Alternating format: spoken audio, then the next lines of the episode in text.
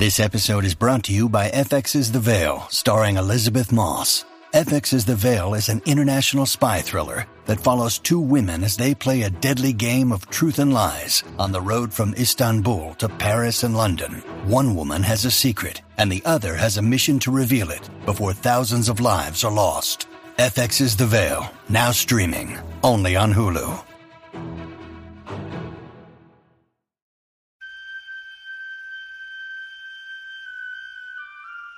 The poem says, Human voices wake us, and we drown. But I've made this podcast with the belief that human voices are what we need. And so, whether from a year or 3,000 years ago, whether poetry or prose, whether fiction or diary or biography, here are the best things we have ever thought, written, or said.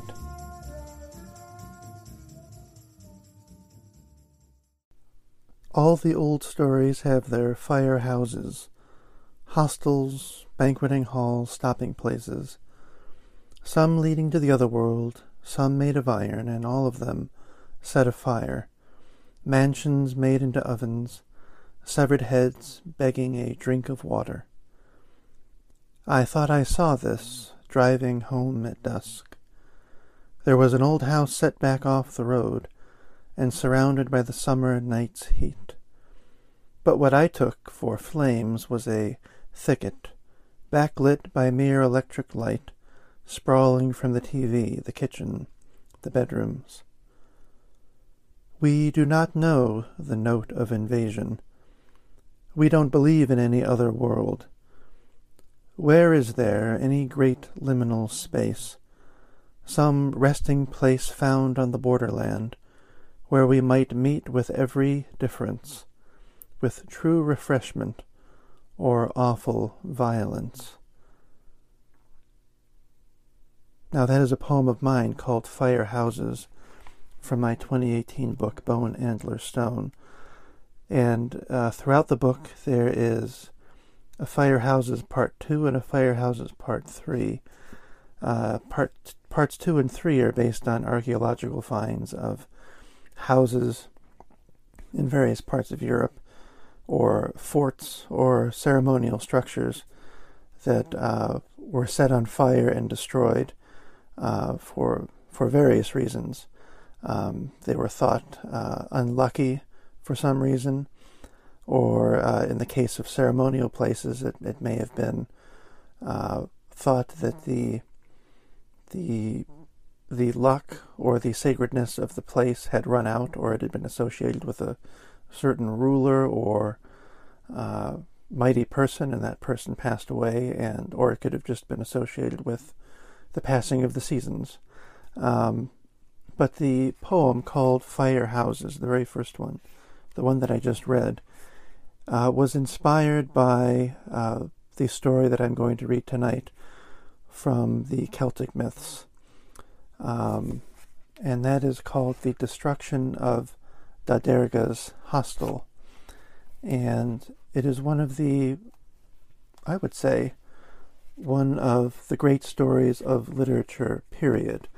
Uh, in the translation that I have, and for those who don't own this book yet, and who find these myths to be worth their time, go out and buy right now the Penguin Classics uh, Early Irish Myths and Sagas, translated by Jeffrey Gantz. Um, I once tried to get in contact with Jeffrey Gantz because he doesn't seem to have translated uh, much else other than one other uh, book for Penguin Classics, and uh, I was never able to uh, get in touch with him. If you are listening out there, Jeffrey Gantz, by some uh, weird coincidence, drop me a line if you'd like to, but this has been one of the real life changing books for me. There is Jeffrey Gantz's early Irish myths and sagas, and there is uh, Thomas Kinsella's translation of the Táin Bó and those two were the ones that got me into the Celtic myths for real.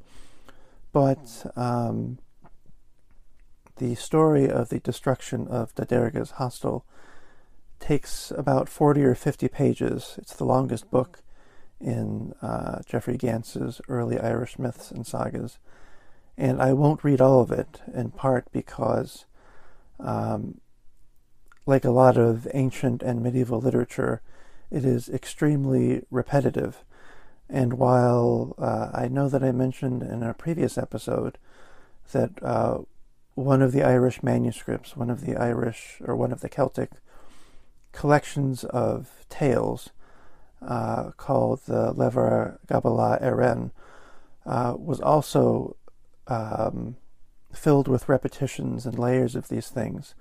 Uh, in in that case, in the case of the uh, Lebor Gabála Érenn, the repetitions and the accretions and all of that, uh, by all accounts, because I haven't read it, I haven't bothered to. Um, I trust the judgments of nearly everyone who has. Uh, they're tedious. They are the the result of generations of people with varying uh, motives and influences tacking things on to uh, a famous story and just making it longer and longer and longer. The the wonderful thing about the destruction of the Derga's hostel is that it is a literary whole, and the repetitions, which I'll get to in a moment, uh, explaining them, the repetitions and the layering and the pacing of the story are just tremendous, and I don't think that I can carry it off in a reading. We would really need uh, almost a stage version or even an abridgment uh, in a, a good radio broadcast to, uh, to do this right. And that is certainly not something that I can do. Uh, in one sense, not just because I don't think I have the voice and the presentation to do it, but also because it is filled and overflowing, even more than many of the stories are, with uh, the names, the Irish names, uh, and the Irish proper names for people and of the landscape. And as anyone who knows uh, the uh, Celtic languages better than I do, um, in these episodes about the Celtic myths, uh, I have stumbled at best to pronounce these names correctly. But what I will do is read uh, some summaries of what the whole story says, and then read the very beginning and the very end from the story itself. But before I do that, it seems worth saying what what we're about to get into. Um, it is, I guess, the, the big theological question of religious and mythological literature uh, that we have from from the beginning of these stories, and that question is uh, not necessarily why do bad things happen to good people, and not even why do people suffer, why do we have to suffer. Um, it's almost even more basic than that. It is why do things, why do the things that happen happen at all? Is there a reason behind them? And uh, going through, as I've been doing for the past two or three years, going through the cycle of Torah readings every week, uh, it's not very hard to come upon a modern commentator on the Torah, especially the stories in the in the books of Genesis, which proclaim the superiority of uh, the stories in uh, the Jewish canon, in the Torah, and in the Tanakh more widely.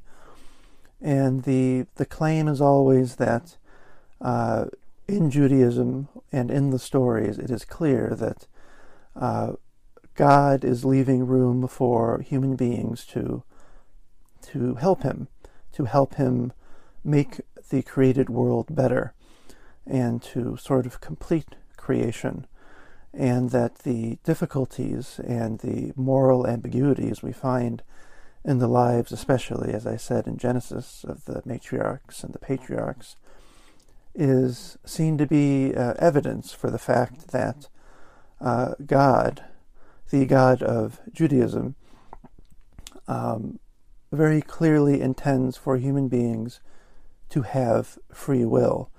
And um, and also that their conception of God, our conception of God, my conception of God, um, is seen to be superior to the conception of God in uh, other religions, and especially the pagan ones that uh, Judaism uh, grew up among. And since I came to Judaism and converted to it after years of immersing myself in the stuff that is supposedly uh, so mistaken and wrong-headed, the pagan stuff, and uh, I would include the Celtic material in this as well, and the Norse as well. Um, I can really sort of shake my head at that. I don't really believe it. I don't. Um, for instance, uh, an easy way to get to the to the end of this uh, part is to just say that uh, it's not hard to find in the Psalms or in the book of Proverbs or in the prophets like uh, Isaiah and Jeremiah. It's not hard to find extended, wonderful uh, descriptions of how stupid the pagans are uh, praying to these statues of wood and stone. And usually the illustration is something like, um, uh, you know, you don't go around worshiping um, uh, the uh, the laborer. You don't go around worshiping someone just because they work hard with their hands, or the artisan who is able to shape things. And yet, what do you do? You worship the statue that the laborer or the artisan makes. And um, there's that famous story of uh, that isn't in the Bible, but uh, uh, comes from a midrash where uh, Abraham is uh, is a young boy, and his father in this version of the story is someone who uh, I believe makes and sells idols, statues of of the pagan gods. And one day Abraham, when his father isn't in the shop, just knocks all but one of those statues to the ground and when his father comes in and says, uh, Abraham, what did you do? Why did you do this? Abraham says in the story, It wasn't me, it was basically the last God standing. And Abraham's father says, That's ridiculous. He, he couldn't do that. And Abraham's response as a boy to his adult father is, If this God of stone or wood couldn't even knock over these other statues, what are you doing? Worshiping them. And uh, in a way, I, not in a way, I do. I, I, understand the polemic behind that, especially when you consider that uh, ancient, the ancient Israelites were a distinct numeric minority at all times, and they had to respond this way to their uh, to the surrounding religions, if only to differentiate themselves from them. But it strikes me again and again that um, Judaism, uh, no religion really, um, and Judaism is only one of them, uh, has no real answer to the question of suffering, to the question of why good thing, bad things happen to good people, why good things happen to, why bad things happen to good people, why good things happen to bad people, why anyone suffers, or why anything happens um, there really is no answer to it. And if anything, I would call the uh, destruction of the Deriga's hostel the Celtic book of Job. It is uh, uh, a story that that tries to understand how chaotic and apparently incoherent uh, life in the world uh, can actually be uh, that there just aren't any explanations, or if there are explanations, uh, they don't make any sense. Um, and so that is the way that I look at the story that, that I'm about to read from. Um, there are a few things, uh, a few summaries, because I said it is 40 pages and it is worth uh, reading a summary of it and reading sort of a background of it before getting to the small parts of the story that I will actually read. As usual, I will start with James MacKillop's Dictionary of Celtic Mythology, and this is uh, his summary of the uh, destruction of the Deriga's hostel. Uh, he says, It is an Irish title for a narrative dating from at least the 11th century, but composed possibly in the 8th or 9th centuries, and usually known in English as The Destruction of Derga's Hostel. I will give the Irish title in the uh, post description, but I will not uh, try to pronounce it here. Although nominally a part of the Ulster cycle, the setting and characters are in Leinster, and texts of the story are preserved in the Book of the Dun Cow and the Yellow Book of Lecan. The beginning of the narrative appears to continue another story called The Wooing of Etain, and it contains a lush description of the resplendent princess of that story. But the focus of the action, however, centers on the legendary king named Conaire Mór, the innocent victim of relentless fate. And just from this, you can see um, it appears to be part of. Uh, these are all later uh, categories. It appear the story appears to be part of one cycle of stories, and yet it has pieces from other cycles of stories. It can fi- it can be found in many manuscripts, and uh, tacked onto the beginning of it is uh, a link to another story. So you can see that, um, sort of like the stories in the Book of Genesis, um, someone has taken previous material and done their best to shape it into a miraculous whole that can somehow stand in for almost all of Celtic literature uh, besides. It really does take in everything. Um, and this is the story proper, uh, summarized. Before Conaire Mór begins his just and prosperous rule at Tara, a number of seemingly unwar- unwarranted geasa, or taboos, are imposed upon him, and he is told that birds must always be privileged in the kingdom, and he shall not pass right hand wise, i.e., sunwise, around Tara, nor left hand wise, i.e., Withershins, around a place called Brega. He must not hunt the crooked beasts of Cairna. He must stay away from Tara on any ninth night. He must sleep in a house from which the light of a fire. He must not sleep in a house where um, in which the light of a fire is visible after sunset, and into which one can see from outside, and he must not allow three red men to go before him into a red man's house. Derga's hostel means, I believe, the red, the, the man who is red, the red god's house. Uh, he must not uh, allow plundering raiders to land during his reign, and he must not allow a lone man or woman to visit his residence after sunset and he must not try to settle a quarrel between two of his subjects. You can see just from that list it's random and bizarre, and it's, it's if any of us received a list of nine things we shouldn't do, otherwise we were going to die, uh, we would become uh, paranoid immediately. And that is what happens.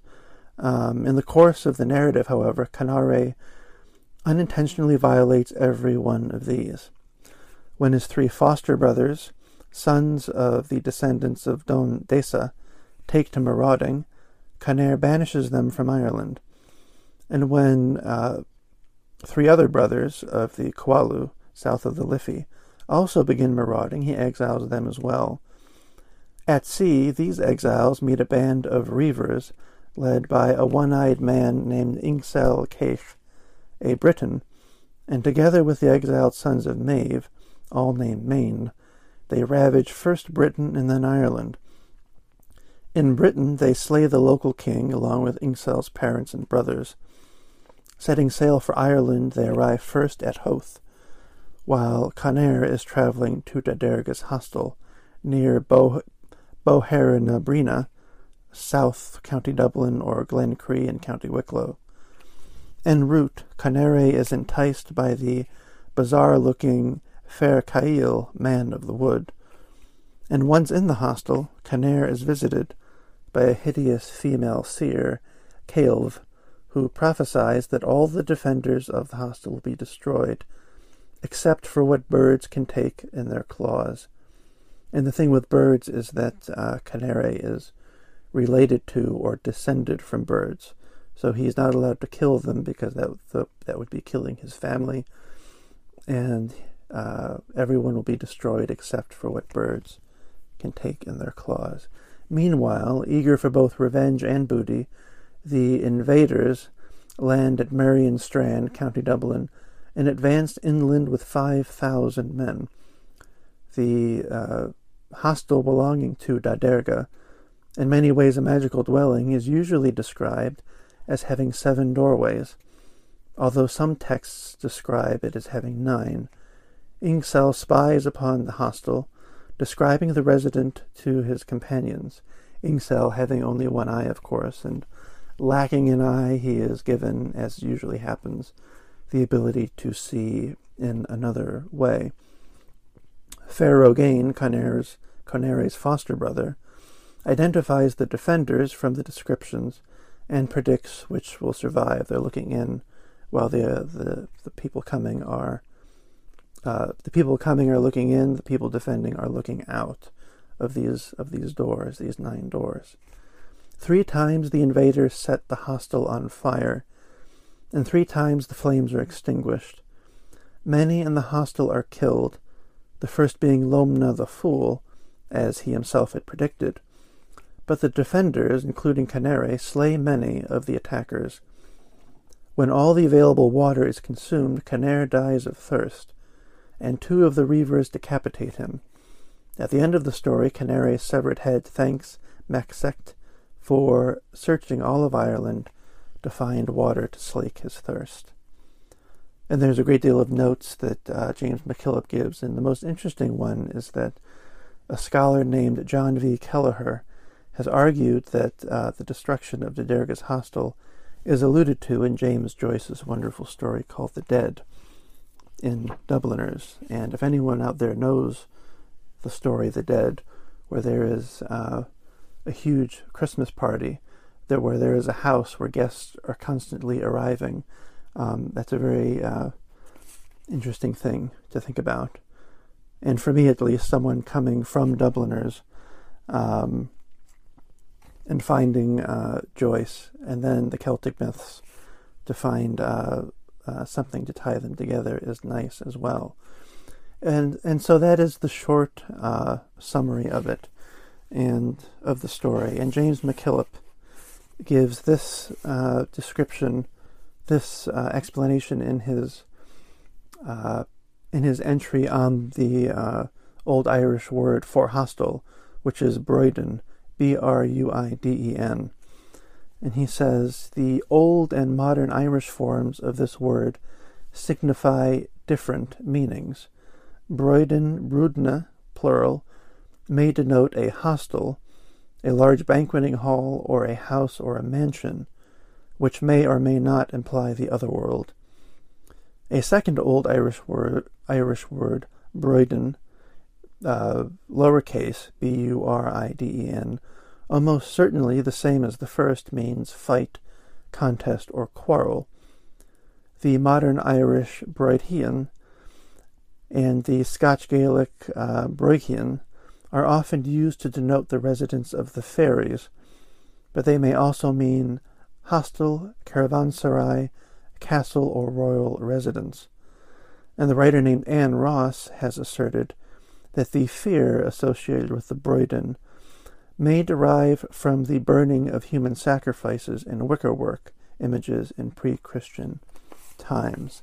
And there are other stories of uh, houses made of iron or houses made of metal where people are captured or uh, blocked in where they can't get out and they are burned alive, and these places become huge ovens almost. And all of this is the background to the poem I read earlier called Fire Houses. This is where all of it came from, because it is an image that has uh, stuck with me for years and years. And so you, you have all of this behind uh, the idea of what a hostel or what a meeting place or what a, uh, I guess you could just say, what a large building could mean to people who don't really have very many large buildings of this kind. You can associate it with um, with royalty, or just with the supernatural, and you can also associate opulence with uh, with waste, with uh, the rich just acting rich, and that at some point uh, the tide will turn on them. All of these things are in there, and then suddenly you have someone take an inherited tradition and um, make it into this spectacular story. Let me see here. It might be.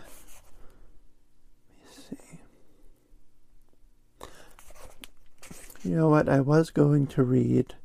Um, I was going to read James MacKillop's second summary of the story. It's a little longer in his Myths of the Legends and the Celts. But uh, I will just mention here, I think what I've said already kind of sets the scene. Um, and really, the other thing I think about this story, uh, not just a Celtic book of Job, but when I first read it, uh, what it struck me as being like is um, a Celtic uh, ninth century William Faulkner, thinking specifically of um, uh, his novel Absalom, Absalom, which has uh, you know ten page paragraphs and just huge density of of again of doomed fate and all of these things going on. Uh, names spread out everywhere. Uh, the, curses of history coming back to get you. Uh, and all of this stuff just sort of coming down on you, the literal idea of the, the house falling down on you. Um, and it is also extremely an extremely Norse idea of everything being doomed and preordained and fated to just all basically uh, go to hell, as we would say now. Um, all of this is right here in the huge weight of all of these words. And um, one thing that James MacKillop does say in Myths and Legends of the Celts is that, uh, is that in the other one? Is that this takes place uh, over Halloween on, on Samhain, and that is also a time when the other world, when the fairy realms and the supernatural realms, where the the veil, as they say, between those two places is thinnest, and where the um, uh, where contact can be made. And if you think of a hostel as being an entryway to a place like that, well, there you have it. Um, oh, here it is. It's not in uh, MacKillop. It's in Jeffrey Gantz's introduction. I'll just read a tiny piece of that. Uh, Jeffrey Gantz says, The destruction of the Derga's hostel is part impacted myth part heroic saga, and part literary tour de force. It almost does seem like it is the uh, the the culmination of generations of storytellers in the way that the Iliad or the Odyssey may have been. Um, the name of the hosteler in the title is uncertain, says Jeffrey Gantz. Some texts give Ua Dergae, the nephew of the Red Goddess, instead of Da the red god. In either case, the red deity is chthonic, that is, of the earth, and the mythic subtext deals with the slaying of a king in a house of death at Samhain. Although there is no mention of an iron house in Derga's hostel, the raiders' attempt to burn the hostel suggests that it is related to the iron houses in the stories called the intoxication of the Ulaid, and the destruction of Din Rig. Curiously, although Conaire is slain, and that is the point of the tale, the hostel itself is never actually destroyed. And here he just says one thing more about uh, the hero of the story, the the downfall hero, Canare Mer. The conception of Canare Mer like that of the Ulaid hero Cuchulainn, is duple, the storyteller in both cases attempting to reconcile traditions of divine paternity with those of ordinary mortal fatherhood. Once Canary has been installed as king, the tale begins to edge into a kind of history, and perhaps it recalls a significant battle or raid in Irish tribal warfare. And again, the idea of blending, um, uh, blending what we would call different story types to create uh, a larger whole.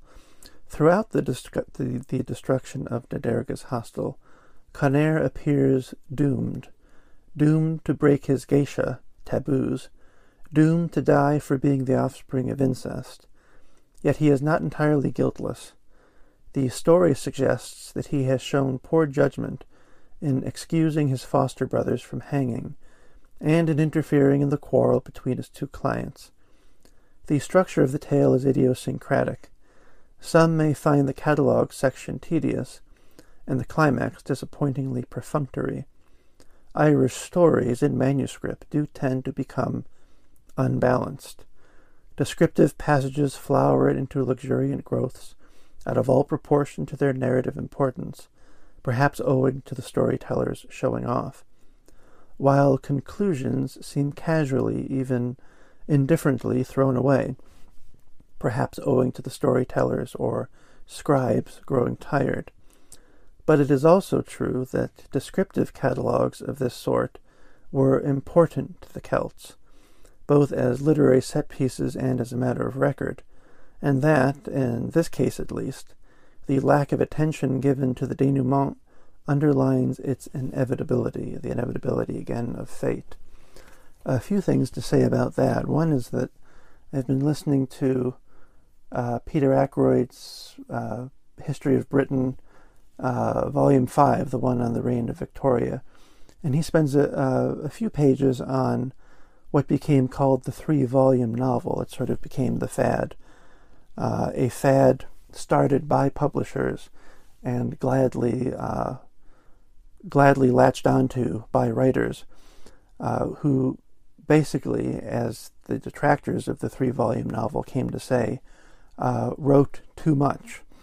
Um, they not only they not only wrote what was necessary, but they overwrote what was necessary and kept writing what wasn't necessary, so that uh, these these Victorian novels just become huge, uh, windy bags of details.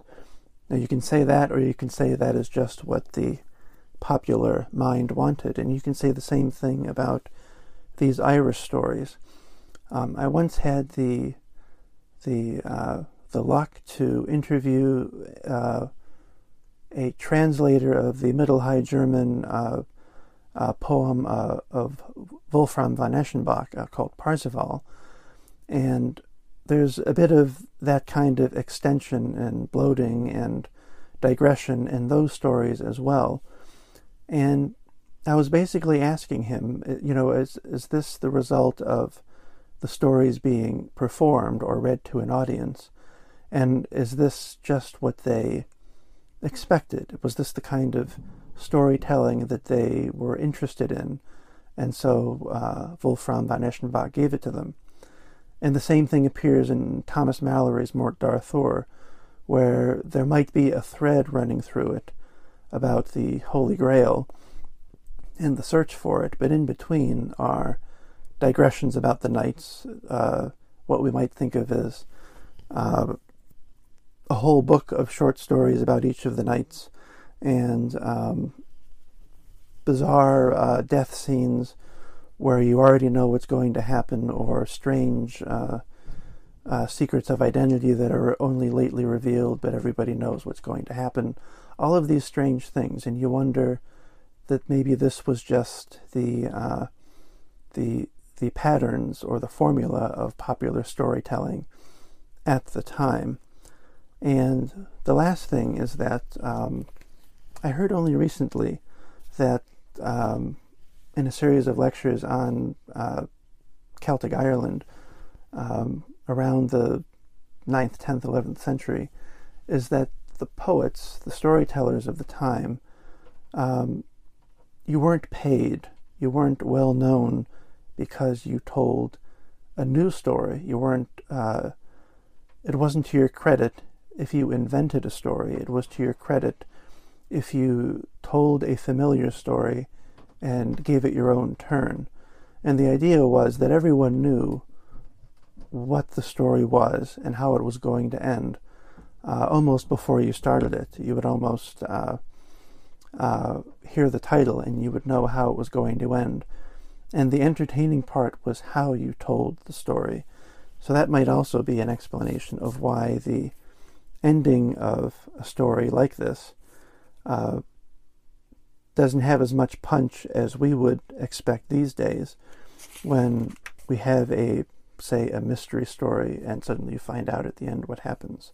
That was not that just was not the expectation at the time. So finally where are we here?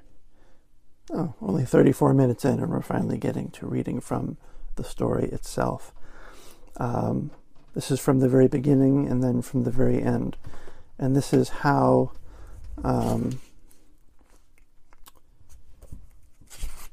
how Conaire became king, and then how the uh, how the battle at the hostel takes place. Um, it says after that the king died, and the men of Eriu then assembled at the bull feast a bull was killed, and one man ate his fill and drank its broth and slept. And an incantation of truth was chanted over him. Whoever this man saw in his sleep was the one who became king.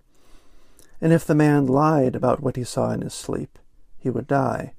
Now, four charioteers were playing by the by the Liffey, Conaire and his three foster brothers and Conaire's fosterers came to take him to the bull feast. The bull feaster had, in his sleep, seen a naked man coming along the road to Temair at daybreak, and bearing a stone in a sling. And but Conaire says, I will follow you shortly, and come then. Later, Conaire left his foster brothers playing, and turned his chariot and charioteer towards Ath Cliath, there he saw huge white speckled birds, unusual as to size and color. He turned and followed them until his horses grew tired, and the birds always preceded him by no more than the length of a spear cast. Then he took his sling and stepped from his chariot, and followed the birds until he reached the ocean. The birds went on the waves, but he overtook them. The birds then left their feather hoods and turned on him with spears and swords. One bird protected him, however, saying, I am Nemglon, king of your father's bird troop. You are forbidden to cast at birds, for, by reason of birth, every bird here is natural to you. And Conaire admits, Until now I did not know this. This is the usual story of the of the king or the child who doesn't realize his parentage. And the uh, the bird person, you might say, says, uh, "Go to Temair tonight, for that would be more fitting. There is a bull feast there, and it will make you king. The man who naked comes along the road to Temair at daybreak, with a stone in his sling, it is he who will be king." And uh, I'm just remembering the 2020 election, and maybe uh, a guy getting drunk and eating a bunch of meat and passing out and telling us who he saw in his dreams might be a better way of selecting a leader of the free world based on uh, what America is doing with that process. Who knows? Anyhow, Conaire went forth then, and on each of the four roads that led to Temair there were three kings waiting with garments, for it had been prophesied that the king would come naked. Conaire was seen on the road where his fosterers were waiting, and they put the clothing of the king round him and placed him in a chariot, and he took their hostages. The people of Temair said, It seems to us that our bull feast and our incantation of truth have been spoilt, for it is a young, beardless lad who has been brought to us. But Conaire replied, No matter that. A young, generous king is no blemish and I am not corrupt. It was the right of my father and grandfather to take hostages at Temair. Wonder of wonders, said the hosts, and they conferred the kingship of Eriu upon him, and said, and he said, I will inquire of wise men, that I myself may be wise. All this Conaire said just as the man on the waves had taught him to. This man had said to him, Your bird reign will be distinguished, but there will be geasa against it. And they are these. These are the taboos. Again, you are not to go right hand wise round Temair and left hand wise round Brega. You are not to hunt the wild beasts of Cernay. You are not to venture out of Temair every ninth night. You are not to pass the night in a house where firelight may be seen from within or from without after sunset. Three dergs are not to precede you into the house of a derg, da derga, and his hostel. No plunder is to be taken in your reign. A company of one man or one woman is not to enter your house after sunset. You are not to interfere in the quarrel between two of your servants. And reading this again, uh, doesn't it sound like the kind of thing after uh, a horrible event happens that people everywhere look for the will of God in it, some explanation, some, if I hadn't, it could be just this. If I hadn't gone out every ninth night, if I hadn't gone to a house where I saw firelight seen from within or without at sunset, if I hadn't driven in a circle this way and instead driven in a circle that way, uh, this is just what people do and what people have always done to explain uh, unfortunate events. And it says here, this summing up the beginning part that I'll read There was great bounty then in Conaire's reign, seven ships being brought to Inber in June of every year, acorns up to the knee every autumn, a surfeit of buas and the boand each June, and an abundance of peace, so that no one slew his neighbor anywhere in Eriu. Rather, that neighbor's voice seemed as sweet as the strings of harps. From the middle of spring to the middle of autumn, no gust of wind stirred any cow's tail. That's a detail for you. That's how you know you're having good times. Uh, no gust of wind stirred any cow's tail. There was no thunder and no stormy weather in Conaire's reign. And thinking to the stories where the explanations for unfortunate events include the uh, the doomed times of a certain king, or the uh, bad actions of a certain king leading to, for instance, in the Arthurian legends, the wasteland.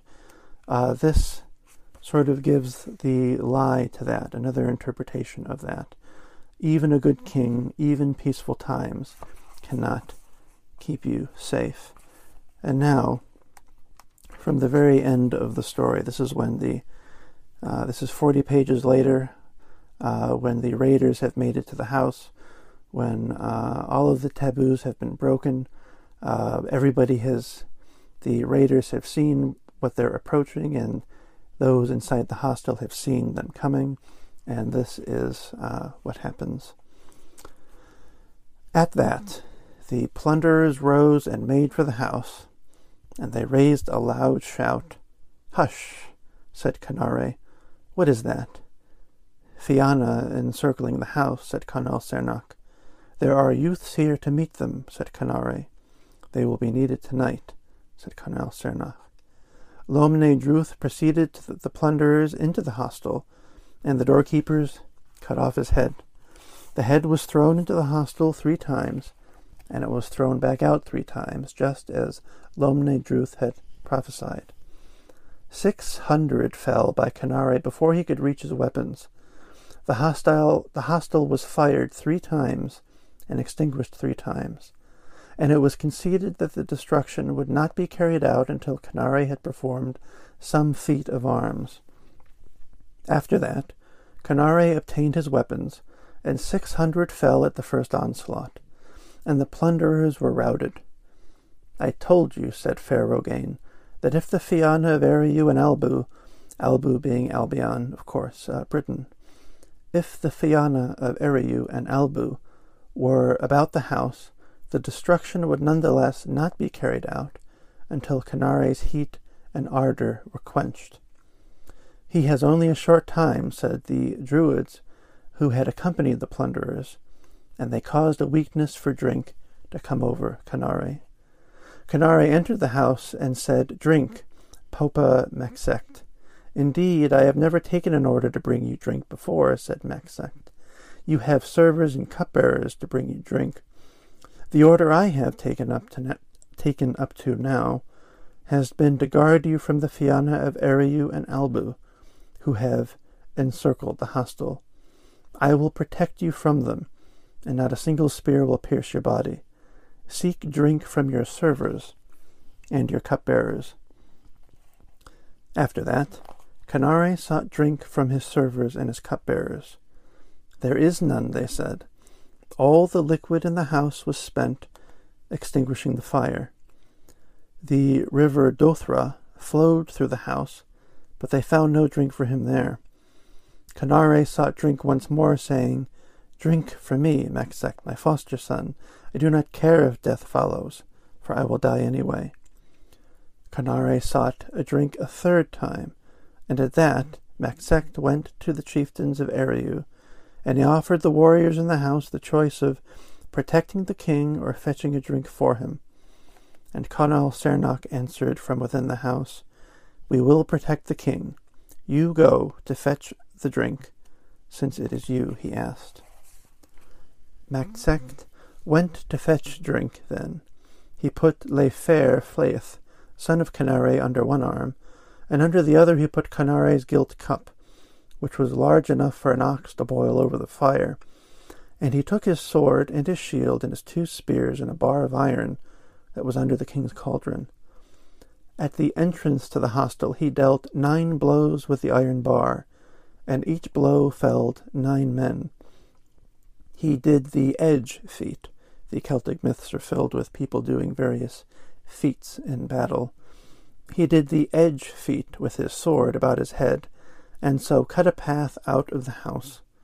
Mac Cécht went on to Tipra Krup, which was nearby in Huland, and he had Conaire's cup in his hand, but he could not fill it there. Before morning he had gone round to the major rivers of Eriu, Buas, Boand, Bandai, Berbai Nem, Lai, Laigdai, Sinan, Siwir, Sliach, Samir, Findi, and Ruthrek. But he could not fill the cup. He went on until he reached Uaran Garaid and Mag-ai, having first gone round the waters and the chief lakes of Eriu, Deirdrek, Luminec, Loch Reeve, Loch Febail, Loch Mesca, Loch Norpson, Loch Leig, Loch Juan, Loch Nechach, and Markloch, and still failing to fill the cup. Uarin Garay did not hide from him, so he filled the cup, and put the lad under his arm. He returned then and reached the hostel before morning.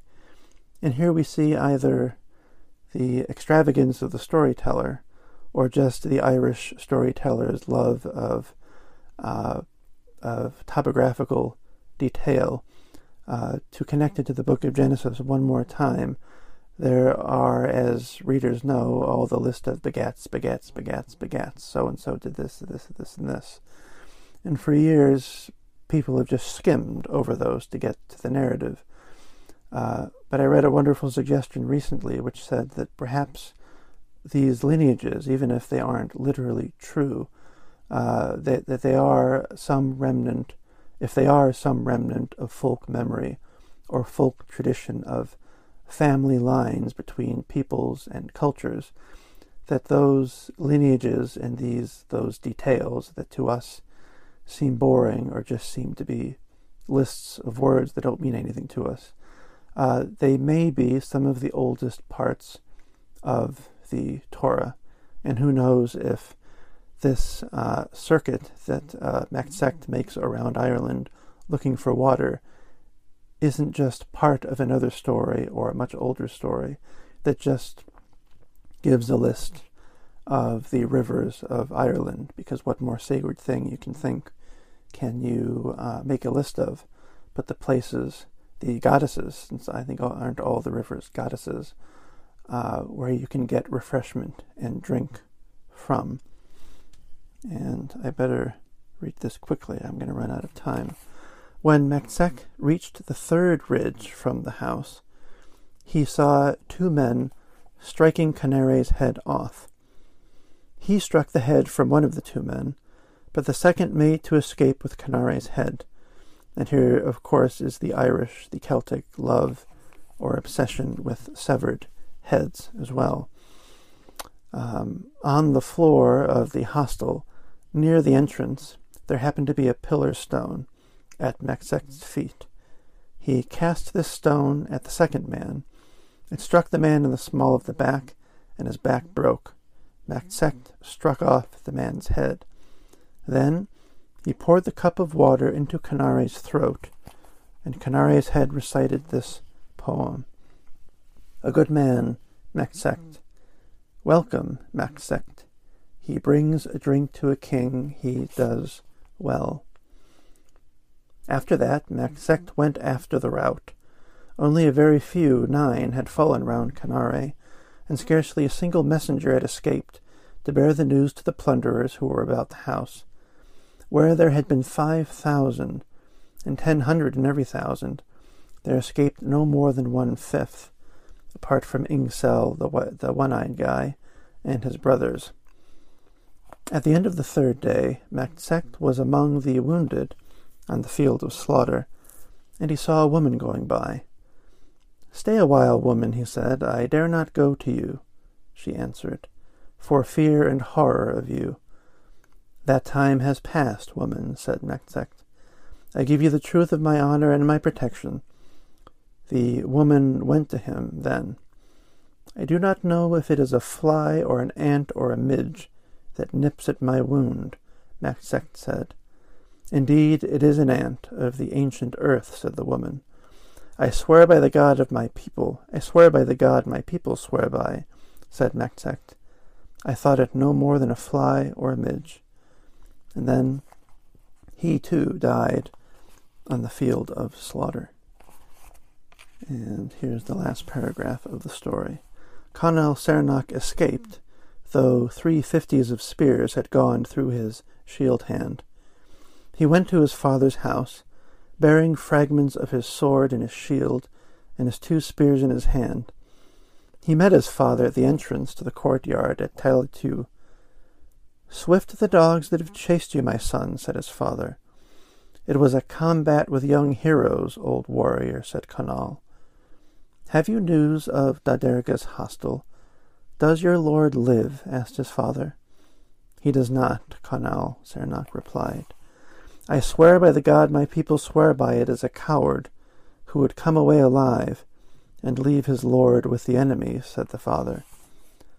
My wounds are not white, old warrior, said Conall. He showed his father his shield arm and the three fifties of wounds that had been inflicted upon it. His shield had protected that hand, but it had not protected his right hand. That had been attacked over two thirds of its length. It had been hacked and cut and wounded and riddled, but the sinews had not permitted it to fall off. That hand injured many tonight, and it was much injured, said Amorgen. True, old warrior, said Conall Cernach. There are many to whom it served drinks of death at the entrance to the hostel tonight. And I'm not really sure what is wrong with that ending. Uh, it should be unsettling, and so uh, I will leave you with the unsettling violence that this story ended with.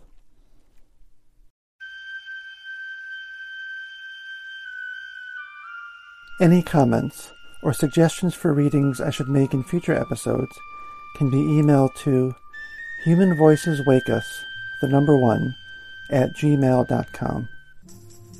Links to each work used in this episode can be found in the episode description. If you enjoy Human Voices Wake Us, you can subscribe wherever you find your podcasts. The music here is Duke Ellington's Arabesque Cookie.